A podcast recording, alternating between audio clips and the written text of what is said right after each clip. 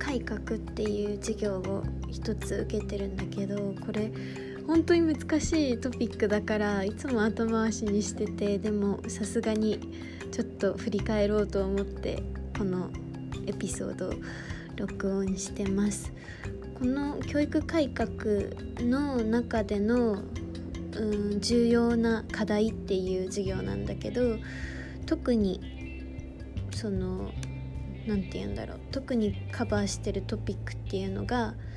その教育政策その教育政策作りにおいて何を教えるべきかとか誰があのその誰どの 誰の役割どんなこと特にあのプライベタイゼーションって何て言うんだろう。私私私立化するっていうのかな。後で日本語をちゃんと調べないといけないけどそうやって私費化することであったりとか効率からね。あとはどういうデザインでその新しい教育政策を作るかだったりとかあとはその政治とか政府とかそのの絡まり？から絡まりっていうの？絡まりじゃない。の絡みだったりとかあとはそのプロセスどういったプロセスを踏んでいくか。で、まあ、そういうことを習いながらもあのグループ3人のあの小さいグループで自分たちで国地域を選んでそこの何何の政策の教育改革をしたいかっていうのを、えーと、提案。それでディベートするっていうのが授業の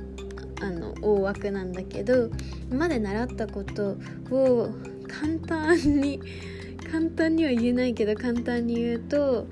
まあ教育もうこれは当たり前のことだけど知れば知るほど本当に教育政策っていうのが複雑で何層にもなっていて、うん、まあ簡単なことではないよねっていうこと。あとは中性にはなれるわけがないし簡単に2つを融合とか配合するっていうことも難しいし絶対にバイアスはかかってるっていうことを覚えとかないといけないしもう政治も絶対絡んでるっていうこと。でもねそれは別にもう起きる前から知ってるよっていうことなんだろうけどうーんそうだね。まあこのグローバル化に社会においてグローバル社会においてなんかどういったあのイデオロジーが特にそのメインストリーム化されていてそれでそれのそのイデオロジーっていうのが必ずしもその同じではないんだけどでもなぜかそれがその私費化っていう教育、えーと、改革を進めてきているっていう現実。その一例があのねそのニオリベラリズム。なんて言うんだっけ？これも読んだことはあるんだけどそのまあ資本主義社会においてまあお金を稼ぐ。そしてまあある意味教育の自由とか選択とかそういうふうに言われていてそうすると私立の学校が増えたりとかいろんな種類の学校が増えたりしてでもまあその一方でもちろんその不平等とか格差っていうのはあの縮まるどころかあの大きくなるばかりで他にもポピュリズムだったりとかあとは何だっけ。うんポピュリズムだったりとかあとはうんそのうん。まあアンチアンチニオリベラリズムじゃないけどそのアンチ政府じゃないちょっと反 反反抗的というかなんだろう。まあ市民参加というかデモクラシーがやっぱり大切だよねとかあのでもかといって上からの指示っていうより下から自分たちができることしたいよねっていう人たちであったりとか、まあ、そういう人たちも全員全く違うイデオロジーなんだけどこの私費化っていうものをそれその人たちは望んでいるっていうところは似ていてそれでそこにおいて大きな役割というかを果たすのが、まあ、親。PTA とかね日本だと普通によく使われるけどでも、まあ、日本だとまだねできている方なのかもしれないけどそのそう問題何かっていうとある意味政府がもう一見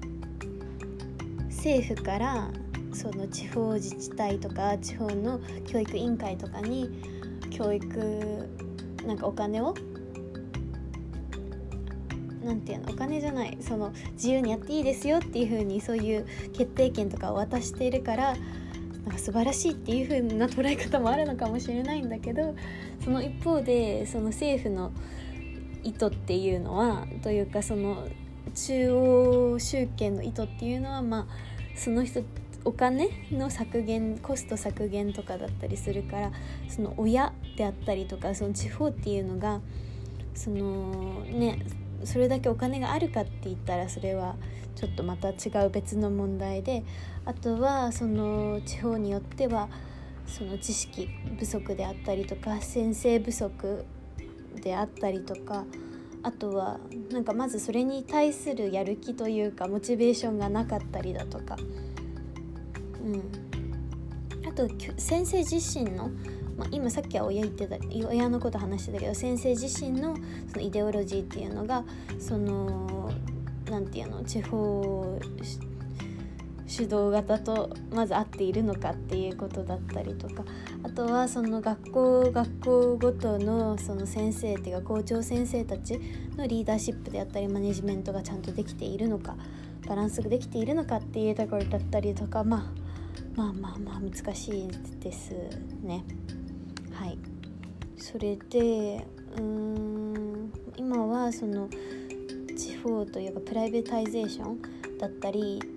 decentralization っていうのはまあ私費化だったりとかその地方分権型っていう話を教育改革の中でしたんだけどあとはそうだねそのいろいろあるんだけど教育改革って言ったら何が思いつくかっていうことなんだけど例えばどこまでを義務教育にするかとかどこまでを無料公立教育にするのかっていうのもまた問題であったりとかあとはその教育の目的っていうのがまず何なのかっていうところがまた一番最初のことに戻ってくるんだけどでもこれがそう簡単なことではなくて、まあ、ほとんどっていうか多くのところはやっぱりちゃんと社会に出てというかグローバル社会でも競争力というかその即戦力、えーと、力がある人たちを作りたいっていうふうに言ってるわけなんだけどそれだけじゃなくてその時もその政府とか中央政府が持ってる力というかその次の時も勝てるようにどうしたらいいかっていうその時時のあの社会情勢っていうのも大きく関わっていてその一例として捉え取り上げられたのが私もびっくりちょっとびっくりしたんだけど日本の歴史の教科書の例でうん、まあ、自分も詳しくは知らないから何とも言えないんだけどでもその内容その歴史の教科書の内容をどうするかっていうところでメディアからそうちょっとまた新しいのがその今時なのはそのメディアが取り上げるとまたその政府とか政治とか教育も動くっていうところでうんなんか国際メディアだったり、まあ、日本のメディアだったりがそういうことを取り上げてそれでちょっと一回考え直すかっていうことになったりだとか。まあねそういうバッシングだったり批判とかも受けたりして。うん。でもね簡単に、まあ、歴史は本当にどう教科書内容だったりとか教えるかっていうのはまたあるんだけどうんそれだけに限らずね。だから ASEAN はあの地域ごとに教歴史の教科書をというかコモンヒストリーを作ろうっていうのは、まあ、みんな似たようにあの植民地時代を経ているからそういうふうにしようっていうことを言ってるけど実際にそれができているかっていうのはね現実どうなってるかっていうのは正直私も分かりません。まあそういったところかな大枠で言うと。うん。知識の伝達とアイディアの伝達とかそういうこともやったかな。うん。そう。そう。何がね教育で求められてるかとか伝えられてるかとかそういうことが変わってきてるっていうのはね時代とともに。でもなんとなくこういったトレンドなんかグローバル社会においてこういうトレンドがあるよっていうのはいろんな国で見られてるから特にその私費化と地方分権化なんかアカウンタビリティが地方分権にとかって言うけどでもそれが果たして本当にちゃんと動いてるかとか本当はどう政治と絡んでいるのかっていうところをもっとこれから見ていきたいしこの3人グループでのえっ、と政策提案っていうか改革教育改革提案っていうのと他のグループのディベートだったりとかあとは、えーと、ムードルディスカッションって言ってそのサイトにみんなであの書き込んであの 議論するっていうのもあるからそういうのを通じてもう少しこのトピックについて理解を深められたらと思います。今のところは以上です。もっとね日本語でこれどうやって言うのかとかあの日本で実際どうなのかっていうところももうちょっと調べていきたいと思います。はい以上。はい。